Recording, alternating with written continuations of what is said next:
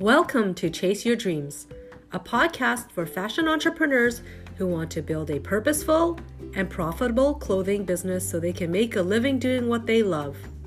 I'm your host, Glynis Tao, an apparel business consultant and SEO specialist with 20 years apparel industry experience.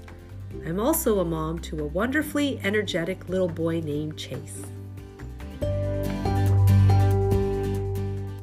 Glencora Twigg is someone who I've been wanting to connect with for a very long time because she's been part of the Vancouver fashion scene for as long as I have nearly two decades. She was a co owner of a well known Main Street clothing boutique called Twigg and Hottie. A little story of how this podcast episode came to be. I was meeting with Glencora to discuss another project. Then we just got talking about the fashion industry and how we've seen it evolve it occurred to me that this conversation needed to be recorded. So I asked if she'd like to be on my podcast, and she said, Of course. Since we couldn't meet in person due to the current pandemic situation, I want to make it a little fun virtual coffee shop talk as if we were two friends meeting for coffee at JJ Bean, which happens to be Glencora's favorite coffee shop in town. Hope you enjoy listening to our conversation. Here is Glencora to tell us a little bit about herself. My name is Glencora. I've been in the local fashion industry in Vancouver for about 20 years. Um, I cut my teeth um, working uh, at my own retail store with two business partners, and we produced a clothing line. We did that for about 15 years. And while we were uh, learning our creative craft, we also invited other burgeoning artists to come and join us. So we had sort of some wholesale, some consignment, some that was like factory built, some that was made offshore. Um, but we had a triple sort of approval process. One was you either had to be Canadian, um, you had to be sustainable, or you had to be locally made. Um, so there was a variety of different stories that we were telling around manufacturing and quality of good and creative process for our designers as well as for our own line that we were doing. Um, I've also spent about 10 years uh, teaching in a variety of colleges around the city, sharing my knowledge. I feel um, compelled, almost like it's a civic duty, to um, give back on that level and share what I know and help the new generation get going. And the past three or four years, I've been working for a company called Fairware. um, after we shuttered our re- retail store, um, working as an account manager, helping uh, businesses source uh, appropriate marketing um, products for their um, initiatives with trade shows. So, kind of, you know, the swag industry, but um, the focus of Fairware was also sustainability. So, our conversations all revolved around um, ethical procurement, sustainable materials, what is fair, what isn't, and guiding our clients who were surprisingly naive um, about those issues despite working for progressive companies um, around how to make best decisions there.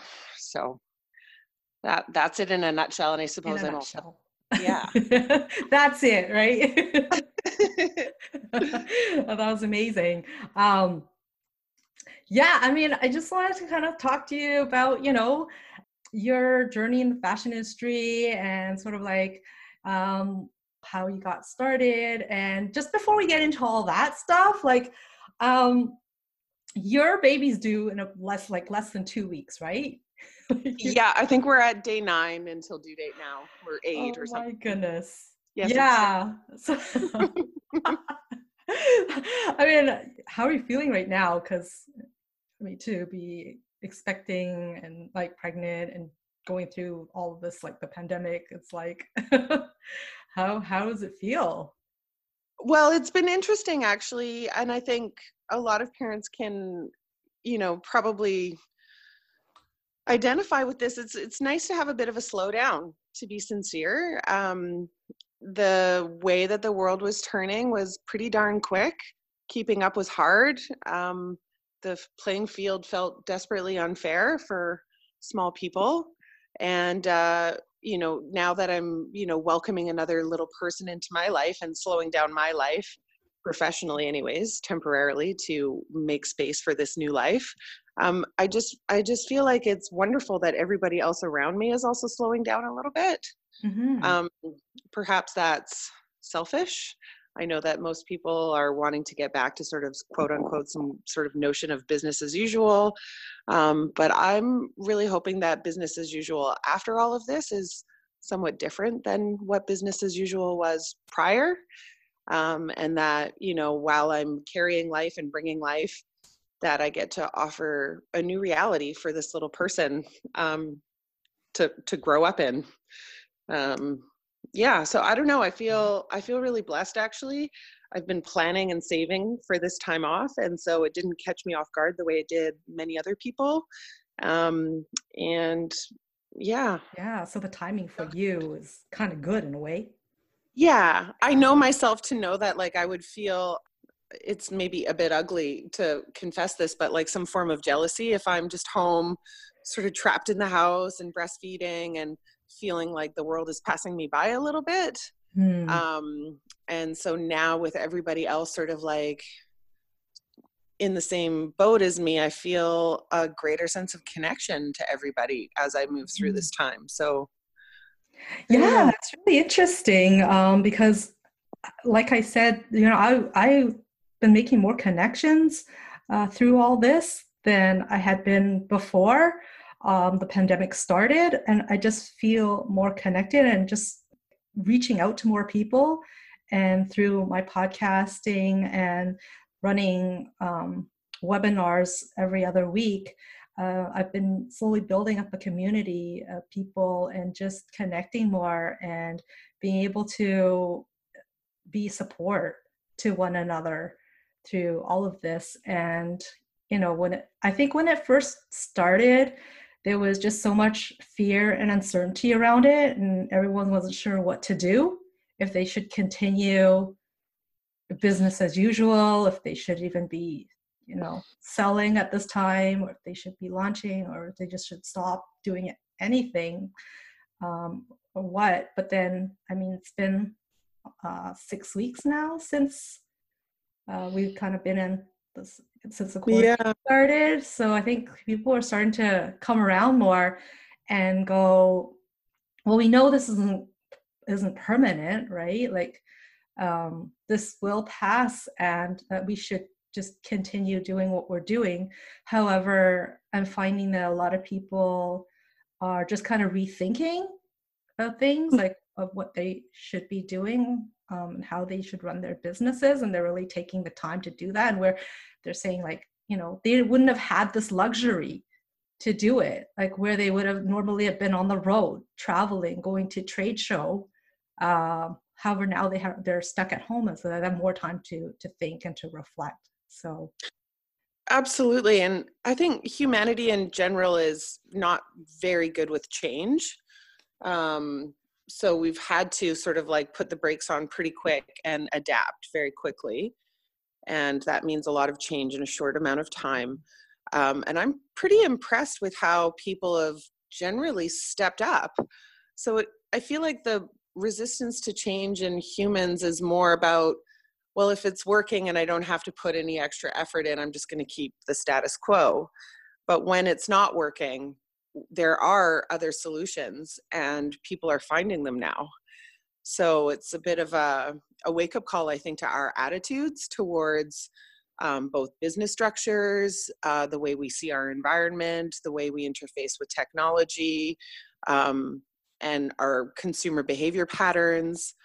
You know, humans always think like, they know what's best for themselves like oh i know what's right for me i know myself mm-hmm. but often we don't some somehow we get in our own way or hold on to a story that's no longer serving us and it's it's good to sort of be forced out of your norm yeah yeah it really is and to be to put ourselves outside of our comfort zone like where we normally would have just been on autopilot or something right doing yeah. things like if you have a nine to five like not really thinking because you're just kind of set in this this autopilot um, but i think now this totally disrupts our routine of doing things how we do things that I'm finding like a lot of people are first of all like okay i'm stepping out of my comfort zone like i'm not used to doing this. I'm not used to working from home or being isolated or um, i'm not very tech savvy um, before or a lot of people said, said they've been ne- neglecting their websites um, and not doing anything but now they kind of like oh i'm forced to have to go and and and, and do that and fix and work on it and so it's kind of like really interesting what's come out of this that i'm like well you know despite everything that's going on in the world um, like is there a silver lining to all of this like has something good come out of it you know with your business and everyone like in the last uh, webinar that i did they all said oh yes yes definitely you know? oh that's interesting yeah. yeah i think too there's like a return to sort of a more caring and empathetic, compassionate um, positioning. Like most marketing now is like, how are you doing? Are you holding up? Is this working for you? Is this not working for you? So there's this curiosity about how people are being affected and people are approaching others in more gentle ways um, because we all know that it's strange times and um, that acknowledging that is the right thing to do so mm-hmm. i think that that's a nice shift to see in the business world where you might normally just get a marketing email that's just like bye bye bye. Now it's like how are you doing? And how can i serve you better? Um i think i think that's progress myself. Mm-hmm. yeah. Yeah i had to take pandemic like this you know, for people to come like more more human. yeah. No, I think so. I think so. I think we get like a runaway train kind of thing that kind of that's kind of how the it all felt like it was this runaway train where it was kind of exciting and exhilarating and your hair is flying behind you but you also know that there could be something really dramatic and bad at the end of that runaway mm-hmm. um, yeah so we've kind of hit that like that bad spot and now we're trying to you know get ourselves out of the train wreck and figure out how to move forward so yes absolutely yeah. you know as a as a collective um and i remember something like where the entire world has been that you know we all go through the same time that i feel like the whole world is in this together so yeah you know feeling that kind of collectiveness and that shift but yet we are it's bringing us closer together perhaps and us being able to use these all these forms of technology um, yeah.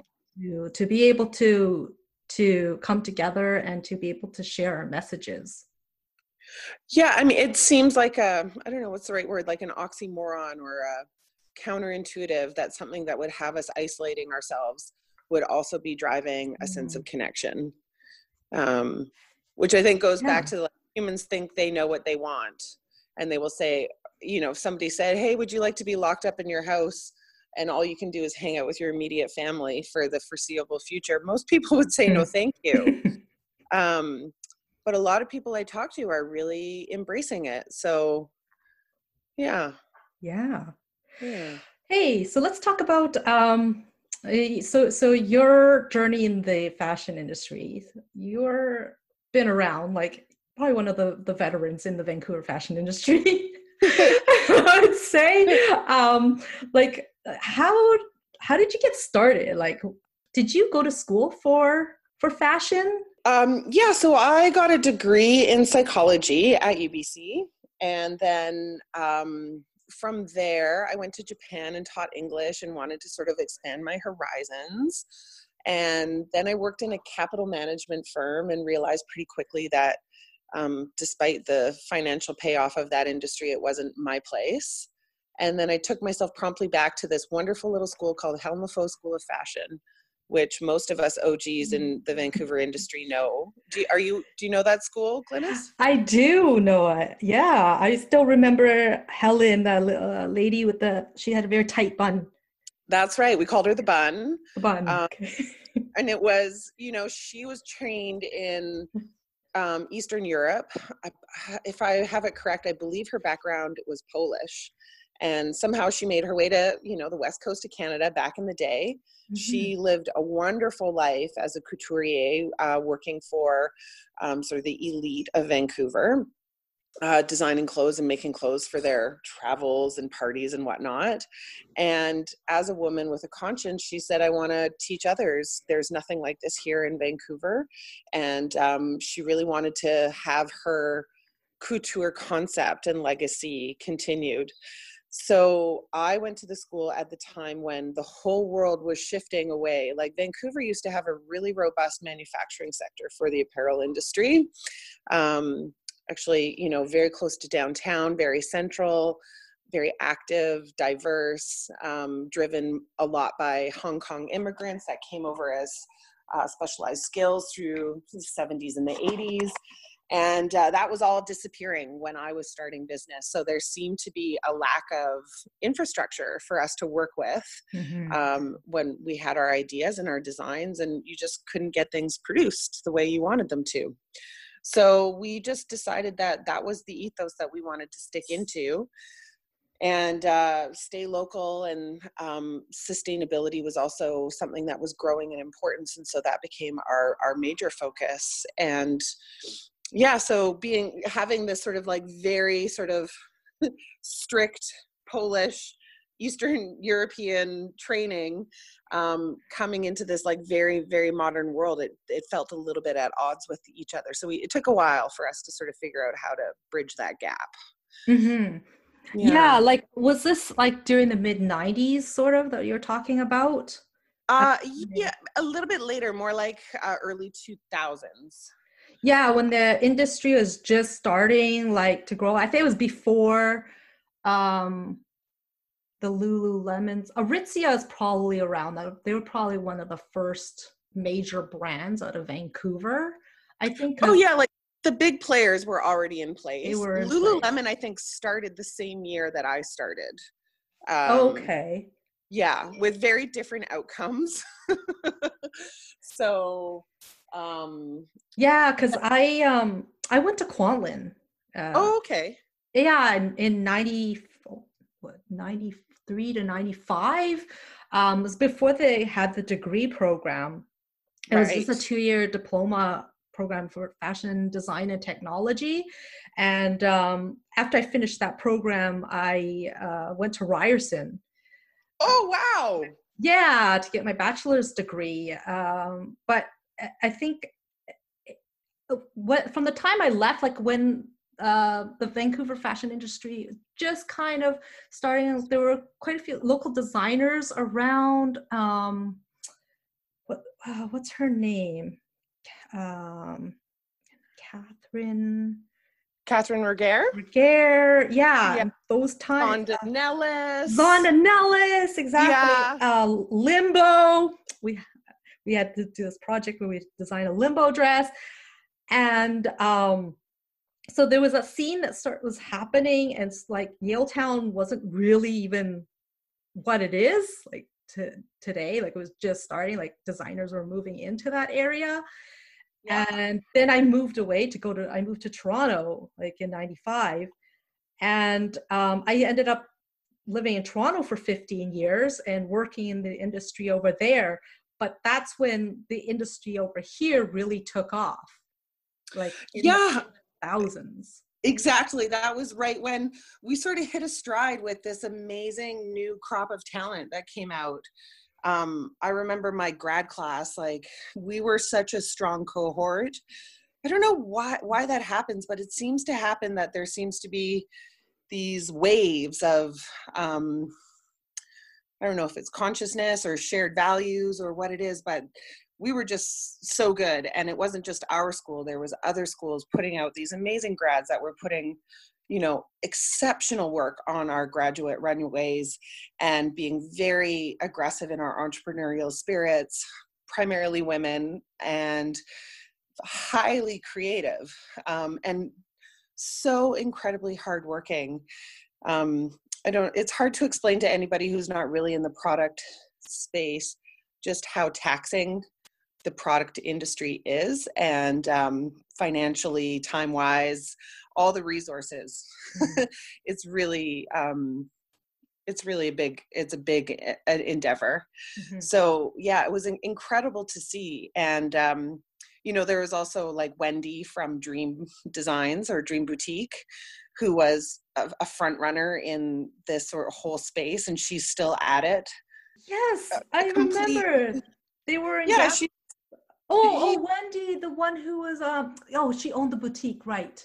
yeah she owns dream in she's Dream, yes. always been a dogmatic supporter of local sustainable handmade creative she herself is a creative and you know to have people like that and you know and then there was like jacqueline cornoir and you know sort of industry That's adjacent industry design type things it was just you Yes. know a very exciting time and i think for about 10 years it was just kind of ratcheting up and then the um subprime mortgage crisis 2008 Mhm. 2009 took a lot of people out and that Mhm. was really hard to watch um i was you know i i tracked our sales you know daily weekly monthly annually made all those like pretty little graphs so that we could analyze blah blah blah and it, there was like it was like a cliff that we fell off of and rebuilding from that was so hard Yeah. Are Yeah. you talking about Twigg and Hottie?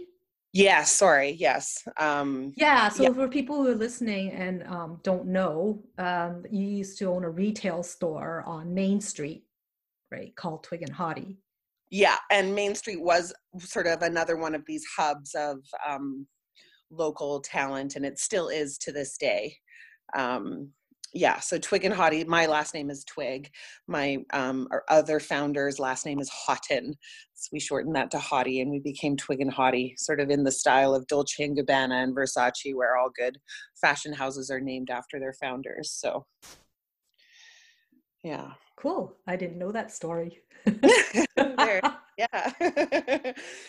So um yeah you know it was yeah after 2008 there was the whole local industry i mean the global industries at large took a hit as well it wasn't like we were alone in that um and then Mhm. we you know we all kept working and kept rebuilding but it was it's like the wind had been taken out of us a little bit Mhm. So when you, you had founded Twigg and Hottie, when um, was it? uh 2002 or 3 i think 3 January. Okay.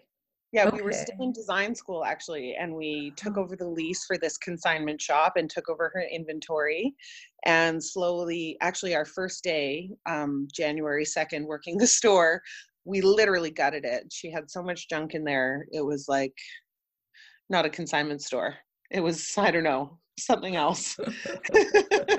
so we, you know, that was that. And then we started going to like vintage picking warehouses and reworking some stuff and we were still in school and then as soon as we graduated we you know put our grad garments in the window and started um, asking for people to come and join us um, and uh, getting you know month by month and year by year a little bit more sophisticated in what we were able to produce we were doing everything by hand at that stage so Mm. Christine and I um, would split the days at the store, and um, the days we weren't in the store, we were at our home studios creating, and then we would get into the store, and then we would literally have the greatest privilege of any designer is to watch your own goods be tried on and people fall in love with them and then exchange this ambiguous thing called money Yeah. for something that you made by your hands. And that is a feeling that i still cherish.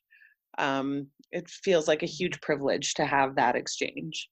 Yeah, and Um, I think that's what motivates us designers to keep going is to see the reaction of the customer's face when they try it on, they put it on, and you feel like see you see that transformation. You know, Oh. they feel like, wow, you know, I feel so good with this wearing this this garment, and you just feel like, oh my god, you know, this is the whole reason why I'm doing this. oh you get it glynis it's like it's the it's a very powerful feeling it's like intoxicating Mm. um, because you have to get the fabric right you have to get the fit right you have to get the look and feel right you have to get the functionality right yeah, there's Um, so much that goes on um, behind the scene seams, maybe I should say.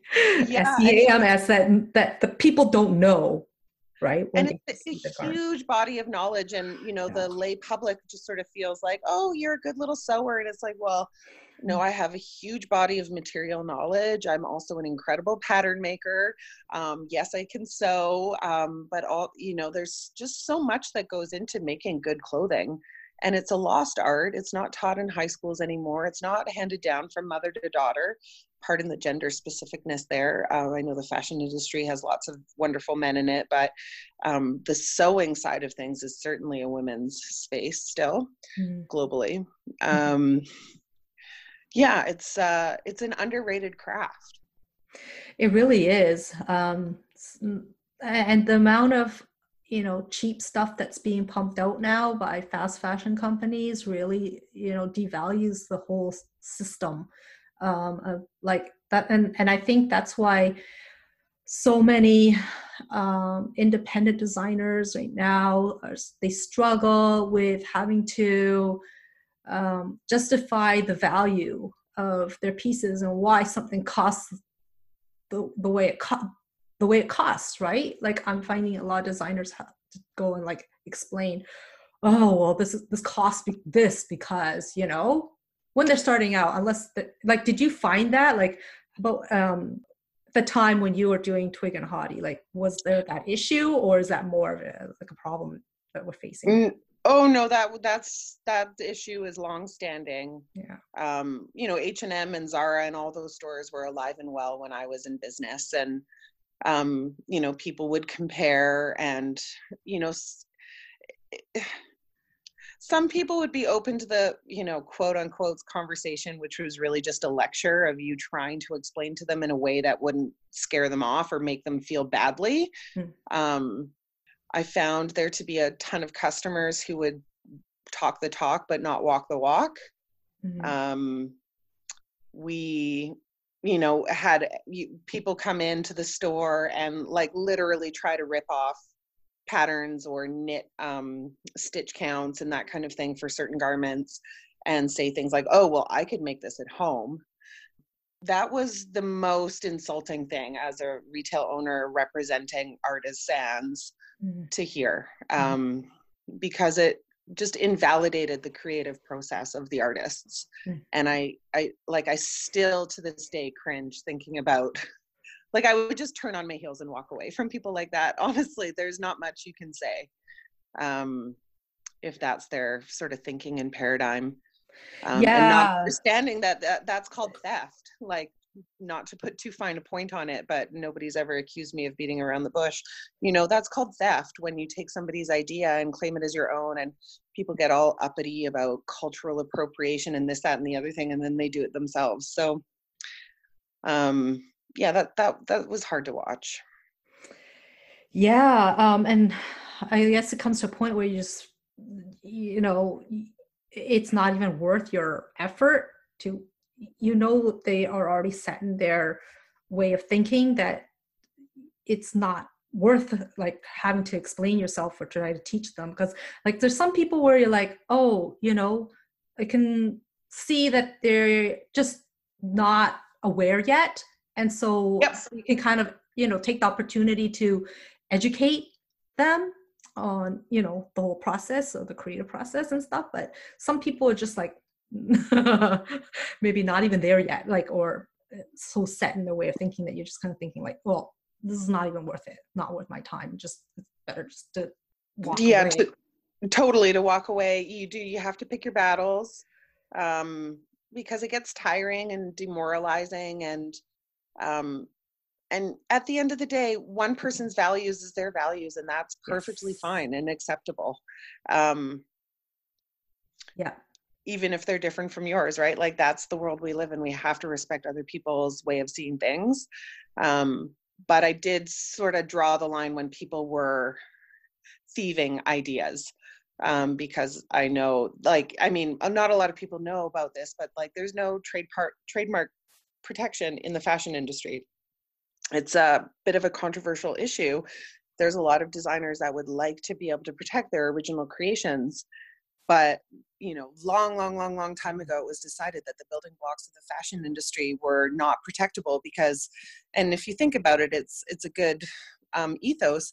If somebody owned the rights to a dress and only they could produce it and only they could sell it you know we would be holded to that we couldn't even cut and sew a dress for ourselves and you know mm-hmm. clothing is considered part of our shelter and our basic needs mm-hmm. um, beyond that we get to also um, go all the way up maslow's hierarchy and um, get to self-expression with our clothing now too but at its fundamental roots it's our protection against the elements out in the world so it is i think appropriate that all of those building blocks of the fashion industry is open to all um, but then we do now in this day and age see so many problems with artwork being copied and taglines being copied, branding being copied, and um, different understandings of intellectual property in different uh, parts of the world.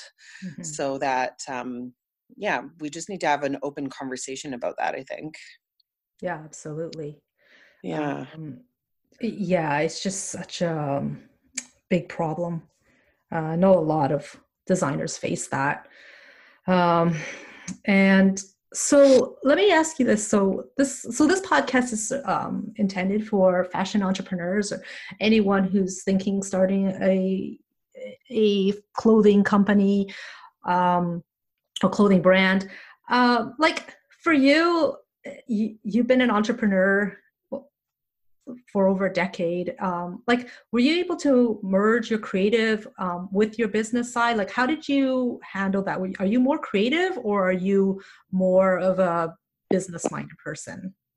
Oh that's a million dollar question glynis um, i think anybody who knows me well knows that i have a pretty shrewd business mind. Um, that's i think the place where I stand out, um, to be sincere. I, I think my level of creativity is, um, eh, I, I don't know, nor- normal. mm-hmm. I, I don't consider myself hyper creative or tremendously original. Um, I think that place where creativity and business connect is where I live um, and also as somebody who's deeply values oriented um, all of my business ideas and thrusts are around um, ethics and environmental improvement um, yeah i find often like the highly highly creative people are they need a business partner and the people who are deeply business oriented need a creative partner. Um, if you don't have both of those in this industry it's a loss. So yeah i think i'm yeah, I think I need to be just honest and like I can make beautiful clothing. Um, and I am creative and people see things that I make and they're, oh, that's so great. But then, you know, as artists, we're always, we see ourselves against other artists. And when I see really those true creative types, the real designers out there, yeah, then you really do kind of know where you sit. So yeah, yeah. I, I think i'm sort of i'm the same way um probably. I i have like i don't know my left brain right brain are sort of equal. In my yeah. me too. way of working? And maybe that's what you know helped me with my business because i ran a clothing design company for t- for 10 years. My what was it called? It was called punch brand. Punch brand. Okay. And you had you ran that out of toronto I started in Toronto. Um, I started doing anime and comic book conventions. So I designed a line of clothing that was inspired by Japanese anime and pop culture. Amazing. so it was very niche. very niche. Yeah, but I found it worked because I really enjoyed that whole scene and the people and the the, the, the community, the the kids who attended these conventions. Um, are just such huge such fans unique of spirits. Yeah. Yeah, yeah. I, I, was just really inspired by them by seeing them all dressed up in their little costumes. Like, you know, they're really into cosplay. Yeah. And dressing up as their favorite, you know, anime or cartoon, video game characters and stuff like that. So I was designing like hats and hoodies with animal ears, like panda hoodies and cat hoodies and fox hoodies and like it's not the most original thing but they still they sold because i think of my market right? Yeah. Um is a very niche market. And like i was saying you know i'm not the most creative. I wouldn't say like uh, you know, yeah, I compare myself like, like there's real artists out there who are amazing and super talented and who inspire me. And I did a lot of collaborations actually with um, artists. Um, and but I was also equally good at like the business side of things um, and and figuring it out. And maybe my creative brain is more of the good like problem solving. Like I'm good at problem solving and troubleshooting. Uh-huh. Uh, and that's, that's a statement. Right? Like that's what I would call like to me is that's creativity creativity as well, right? And you, you need that in business, I think. Because um, things are not always so straight and linear. There's always, you know, things are always changing. So I think I that's kind of where my creativity came in and then you know figuring out the business side of it um after so yeah mm-hmm. yeah wait i mean when you meet those true artists and designers it's like first of all they're compulsive about their whatever their art artistic medium is you know there's a saying about writers that writers don't write because they want to they write because they have to. Um, i feel much the same about any artist in their chosen medium. They are compelled to work in that um, chosen craft. And i i have never reached that place. Like i currently don't have a sewing machine that's mm-hmm. functioning. Um, but i am working on a number of apparel based projects on the side. So mm-hmm. um, yeah. And i think that is one of the cool things about the fashion industry it that marriage that needs to happen. We're not artists we're designers and the design space is about where commerce and aesthetics meet. Um, so I, I, mean i think that partnership is exciting and beautiful.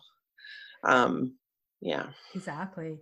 Um, yeah. and so how about do you want to talk about your work at fairware Sure. Yeah, that was a really big shift for me. Um, like going from, uh, like, how did that transition happen? Like going from your own business and having your mm-hmm. own clothing brand and retail store, then like, um, were you were you hit by the the 2008 economic crisis or? Well, um, we were um hit by that, but we crawled out of it slowly okay. but surely um, I guess we, you know, as life unfolds, you have different needs at different stages of your life. And when I started Twigg and Hottie, I was 25. I had just gotten married. Over the course of my time running Twigg and Hottie and We Three Designs, which was the clothing brand that we produced for the store and wholesaled across North America, um, I got divorced in a very expensive city. so I had to figure out how to be a single person with a toddler. I also have a 13 year old. So um, I had to figure that out while also running the businesses. Um, that's when I started teaching in the colleges. And uh, it just after a while, it just kind of came to a place where we worked and worked and worked and worked and worked. And it had been 15 years almost and we weren't getting to that kind of economy of scale. We certainly didn't see any kind of success like Lululemon did, that was founded the same year we were. Um, nobody in the sort of like banking industry would take us seriously. We couldn't really get a loan unless it was like collateral against my house or something like that. It just started to feel like the chips were stacked against us. We couldn't grow. Um, I had two business partners at that time, Christine and um, and Jess. And, you know, we were not growing and not learning. Christine moved to Victoria. She had a child. And it just kind of became clear that it wasn't going to be enough for us to sustain us over a lifetime. Um, and it there was many many conversations that led into the decision to close down and we tried to pivot into like maybe we could do online sales maybe we could do this maybe we could do that and we just we just decided that the best thing to do was to to wrap them both up. Mm-hmm. um, so we are still very close all three of us. We there's no love lost between our partners. Um, stayed very close. And one thing that we've agreed to is we three which was our clothing line we've agreed that all of the building blocks, so all of our patterns, are open source to the three partners. So all three of us are allowed to use those patterns whenever we want, however we want. So I think that's a pretty cool and unique arrangement. Nobody bought it out. Nobody, we didn't sell them. Um, so we have we kind of each of us have that in our back pocket if we want to do something creative like that. We have something to start with. Mm-hmm. Um, yeah, but it just it just became clear, and so then um, I did uh, my graduate diploma at Kwantlen. I did the technical apparel program there, in the attempt to sort of shift into the local industry with the bigger companies.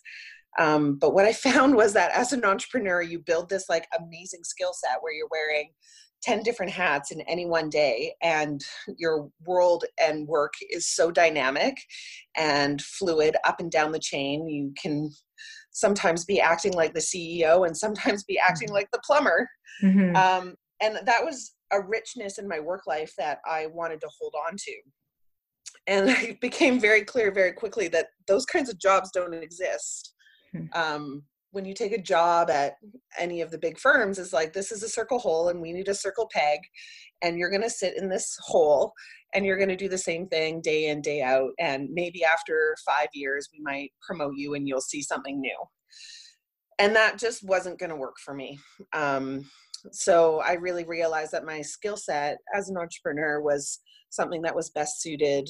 Um, I mean, a lot of HR people would call me quote unquote a generalist because of how much experience I have instead of a specialist in any one thing. Um, that I needed to do something that could be in a small company where multiple hats could be worn or get back involved into a startup. And I didn't want to do a startup. So, um, Fairware had a posting and I had no idea who Fairware was. So I, I applied, I interviewed, and they offered me the job and it was a really big change in what way yeah um well going to a desk environment spending every day at a desk mm-hmm. yeah yeah big change um having a boss that was a big change mm-hmm. not one boss but two bosses um one direct report uh working in the business to business space rather than the business commuter consumer space was a big shift. Oh yeah. Yeah. Um, yeah. And uh, you know, I learned a ton. I was with the company for about four years, and uh, they supported me. I mean, I don't know how many people know this, but I also experienced a cancer battle um, right when we were closing down the store, and I was hmm. transitioning into Fairware. So through that madness, I also had stage four lymphoma and six months of chemotherapy. And uh, my business partners helped to wrap up the businesses when I was unable to. And Fairware um, held my job for me and waited for me. And I there are no words for the gratitude that I have for that. Wow. Yeah. That's amazing. I didn't know that. Um, yeah. Wow. And and so I guess to you then, you know, I mean transitioning from entrepreneur to employee is a big change. Um so, so something must have aligned with you like Fairware like the values yeah. or something like for people who don't know fairware is a, a promotional company right? Um, yeah. produces promotional products. Yeah. Yeah it focuses on sustainability and eco-friendly products yeah i mean the biggest thing that fairware promotes is an ethical supply chain. Um, the founder of fairware one of them anyways was the former sustainability director for mec and so her expertise was really in vendor code of conduct and um, all the different ethical certifications that factories and warehouses and distribution agencies can hold to sort of uphold their brand promises. Um, so that was her great strength. And then beyond that, she had also great material knowledge. Um, but that was something that I brought to the table more was an encouragement to the team to not just ethically produced, but you know the optics when something lands in somebody's hand is what it looks and feels like. And so if we're selling plastic that's ethically produced, it undermines our overall mission. And so we have been over the past two to three years driving towards more um, environmentally friendly materiality as well within the organization. So yeah, I mean, um, Fair, Fairware is like a mover and a shaker in the fat in the promotional product space, like having conversations that that industry was not prepared for it's a luddite industry with people you know there's a low barrier to entry and all you really need is excel and word and an email address to get going um, and it's pretty easy to make money in that space to be sincere um, but if you put any constraints around your product offering then it becomes quite difficult and so we worked with values aligned companies that understood the conversations we were having um, so i had the privilege of working with like eileen fisher developing a bag for them a couple of years ago that got distributed through Nordstrom's all over the USA. Um, I worked with Patagonia developing patches for all of their retail um, specialty retailers around Canada and the US. Um, Dr. Bronner's soap, uh, Aritzia was one of my clients. Um, you know, just these amazing companies that are really driving change in the business space towards sustainability and partnering with them to mm-hmm. help them have great product. So very proud of the work that I did there, actually. Very proud. Yeah.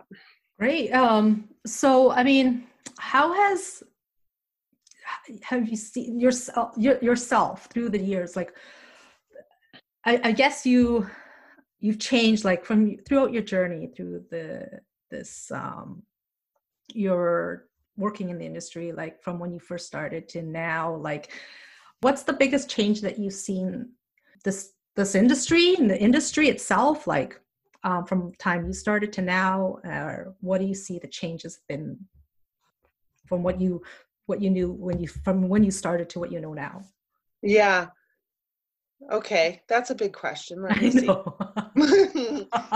um well, you know, it was interesting because when we closed Twigg and Hottie and wrapped up We Three Designs, we saw very quickly a strong escalation in the conversation around sustainability yeah. in the world with, um, you know, the movement from Greta Thunberg reaching mass and all of these conversations became much more normative. When we started, we were really out front. Um, you know, everybody in business knows timing is everything and we were too early i think. People were not quite ready um, to understand the issues. And now i i see that they are. And not only on a business to business level but on a consumer level people are putting their money where their mouth is mm. um, which was behavior that was not you know something you could count on when we first started. So the i see that as a pretty big shift. Mm-hmm. um, and then the shift in me gosh i don't know it's so hard. We're like so close to ourselves it's hard to know. I wonder what somebody else would say. I guess i've seen i went i went from seeing myself as somebody who was really small and had imposter syndrome and sort of covered that up with a whole lot of bravado and um you know i'm tall i'm six foot tall. I kind of use that a little bit to my advantage to somebody who realized that like I don't need to force my power and um you know when I enter into conversations with people now instead of assuming that they know more than me and that my voice is you know the lesser voice at the table or something um, i now assume the opposite uh, that i don't need to speak terribly loudly because um, my experience and my time people understand that I know what I know. Mm. So I guess like a sense of self confidence. Mm-hmm. Yeah. I don't know. Do you yeah. find that like uh, like when you were a young designer business mind that you did you experience imposter syndrome? I did. I think when I first started out, I I didn't know what I didn't know, right? And I just kind of went into it and just doing something that I felt really passionate about. I didn't really question myself whether or not I I was good enough yet. Um, and because for me that that business really grew organically. It started out as a hobby for me, but I think it was through the years I had gained a lot of experience, right, and knowledge um, prior to that because I had worked in the industry for a decade. Um, yeah mostly yeah before i went and started my own business. So i had at least i had that knowledge with me. But i mean with anything going through challenges i find it grow you grow through it. And and and i think going through challenges um even though it seems difficult and impossible at the time at that time feel like you're you don't know how you're, you're going to get out of it. But you you always learn something afterwards and it changes you and then you learn something about yourself i think through these these things and it's like even now right with this during this time. Yes. Yeah. Yeah i know i i think when you're young you're really scared of failure and you're really you know you don't want things to go wrong you only want to yeah. see success and then the more you grow into yourself in your career you understand that failures are not the end of the world first of all that people are not going to judge you on your failures. Um, they're going to judge you on how you handle your failures. Um, so whether you opt to learn and change and grow from them or if you just sort of stick your head in the sand and ignore it. Yeah. I think that's the greatest blessing of maturation. Just growing growing up is good it's so true but doesn't mean that we're not afraid. I don't think a fear ever really goes away but i think you just become more equipped better equipped to handle it because you you you've been through it and kind of have those kind of bumps and bruises and scars from before it's like okay i've been through something like this before that i know like okay i'm able to handle this. Yeah maybe like, that's what you know? care. Like you always care. Yeah like when you're younger you you just kind of like afraid of making mistakes or af- afraid of failing or afraid of just what people will think of you. Yes. Yeah. And then you you got to find a way to grow out of that otherwise the world will eat you alive. Right. Yeah it's true. yeah it's not it's not a sustainable mindset. Um, no but it's something i think that we all have to go through as part of our growth um, yeah exactly um, yeah. so what advice would you give to someone who is starting out in their in the fashion industry in the journey or thinking of starting a uh, clothing brand business oh dear Be honest. Be honest. Well, my daughter at one my my daughter that's 13 she was like i want to be like mommy i want to be a designer i want to make clothing and i was like no you will not um which i've i've reversed a little bit on that um I think, you know, too many of my mistakes were staring me in the face when she was saying things like that. And um, I think she has a greater chance at far bigger success than I ever had uh, as the person that she is. Um, well, gosh. I mean, if she comes to you one day and says, Mom, I'd like to be a fashion designer. Yeah. Support her? Of course, I'll support her. I'll and then I'll go to my bedroom and cry. Just, I guess you know it's so hard, Glynis. It's um. So I grew up in Vancouver and watched the city go from like a oversized town to this global city that has become out of reach for normal people. Um, and I would like to see this part of the world return to something that is more sustainable so that people like my daughter can say i want to be a fashion designer and have a chance at chasing their dreams here mm. um, it the realities around that are so hard um, to own a home to find stability to buy a car mm-hmm. you know mm-hmm. these things can't be dismissed as unimportant in life we need to feel like functioning citizens um, and and see progress in our lives. And the opposite has been happening for small businesses in vancouver. So if there was a way that the western world could shift with this you know going back to what we were talking about at the beginning shift back into a place where that kind of opportunity for young people was a real possibility to be self-sustaining and they could live a halfway decent life on the income they can make from that yeah. um yeah i would support my daughter to do whatever she wanted mm-hmm. but i also don't want her to like make choices in her life that's going to make her unhappy due to not being able to go out for dinner every once in a while or you know um, you know, buy a car when she has children in order to get them around safely. And, you know, it's, I think I, I think things through too rationally. yeah. Do you well, feel me though? Like you, you also have a child. Would you, what would you say to them? I mean, I'd support him in whatever he decides to do um, in his life, in his career.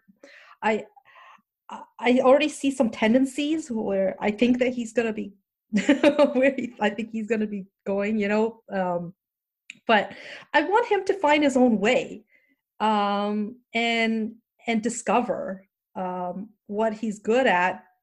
Just give him the support and not kind of uh, try to be one of those parents who say, I, I only want you to be a doctor or a lawyer. you know, like I want him to explore that himself and support it, but give him guidance along the way and and and steer him. I think, um, but let him also learn. Ultimately, I want him to be happy, right, with his his choice, like um, to be able to do something that he loves to do, that he's good at, and that the world needs.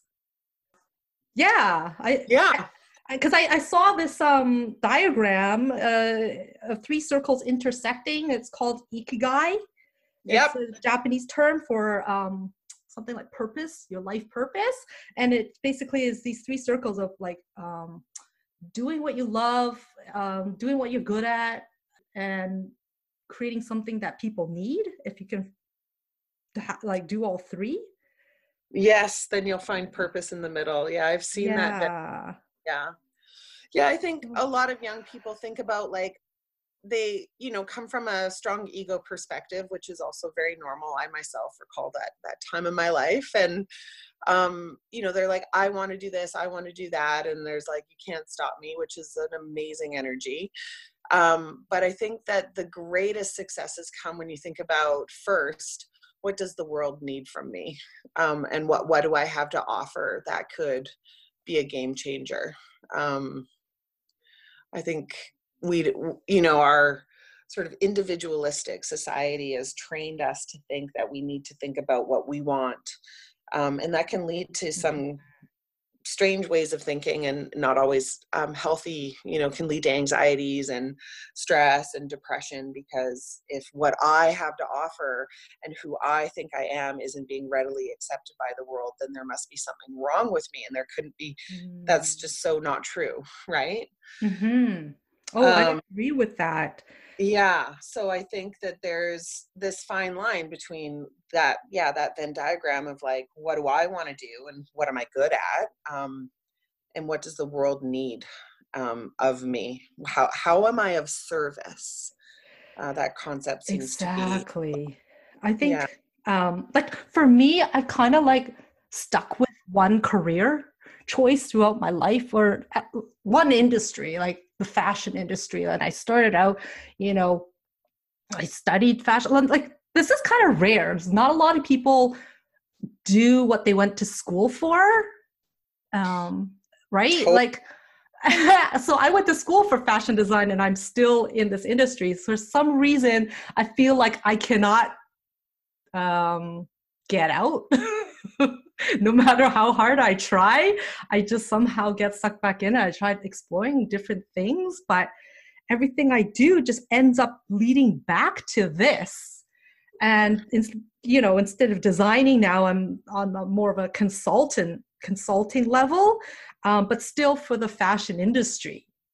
Yeah, because it's what I know, and ultimately, you know, it's not that I I, don't agree with all the practices of whatever you know what this industry has become, but I still feel like I, have been in it so long, maybe, um, and and some of the stuff like I like teaching is just still the old school stuff, right? And I still think that's a lot of the the basis of of it because um, a lot of the the new school people come out are like oh it's all about marketing. It's you know it's all about social media and branding and stuff. And i'm like yeah that's important but i don't know. I just still go back to um oh i don't know. It's the old school things um, and and and and maybe it's just what I'm good at, you know.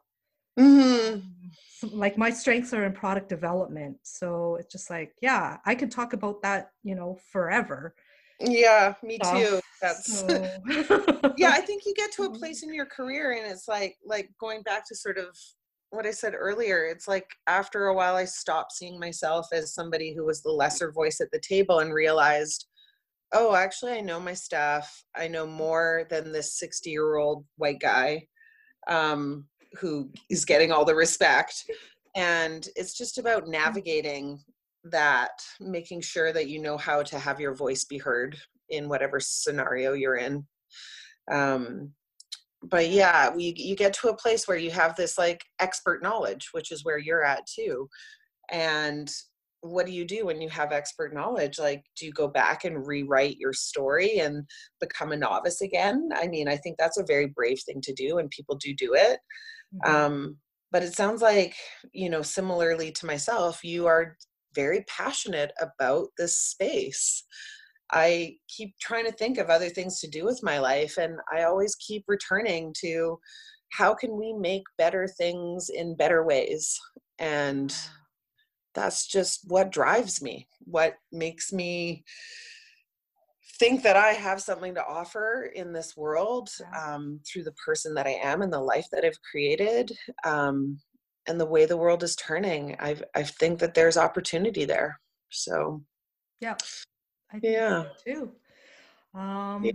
but going back to your original question i think you know advice to young designers because this is the audience and you know to speak to them it's like it's it's not easy but it's worth doing just like everything in life that's worth it is not going to be easy mm-hmm. and to just take every learning lesson with a grain of salt figure out how you pick yourself up when you fall down and keep on trucking um, there's a certain amount of faith required in this industry that it will work out and if it doesn't um, there, there's uh, other options out there so mm-hmm.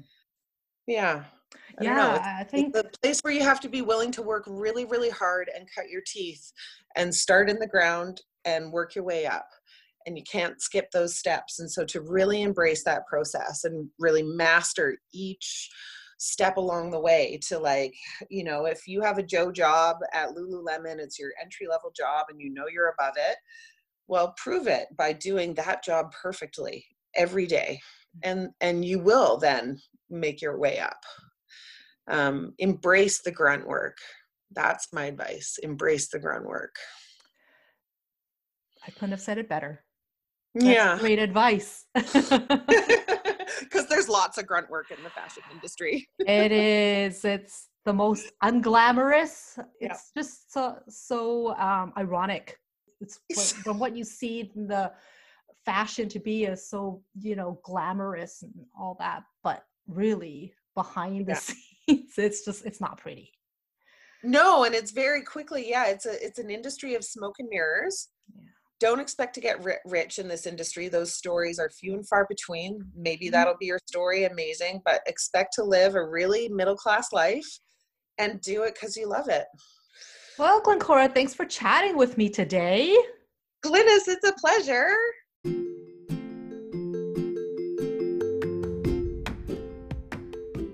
Thank you so much for tuning in. You can find me on Instagram at Glynis Tao and my website, glynistao.com. Please subscribe to Chase Your Dreams podcast if you haven't already. If you enjoyed this episode, please share it with others who you think this may help. And lastly, it would be great if you left a rating and review for our podcast. See you next time.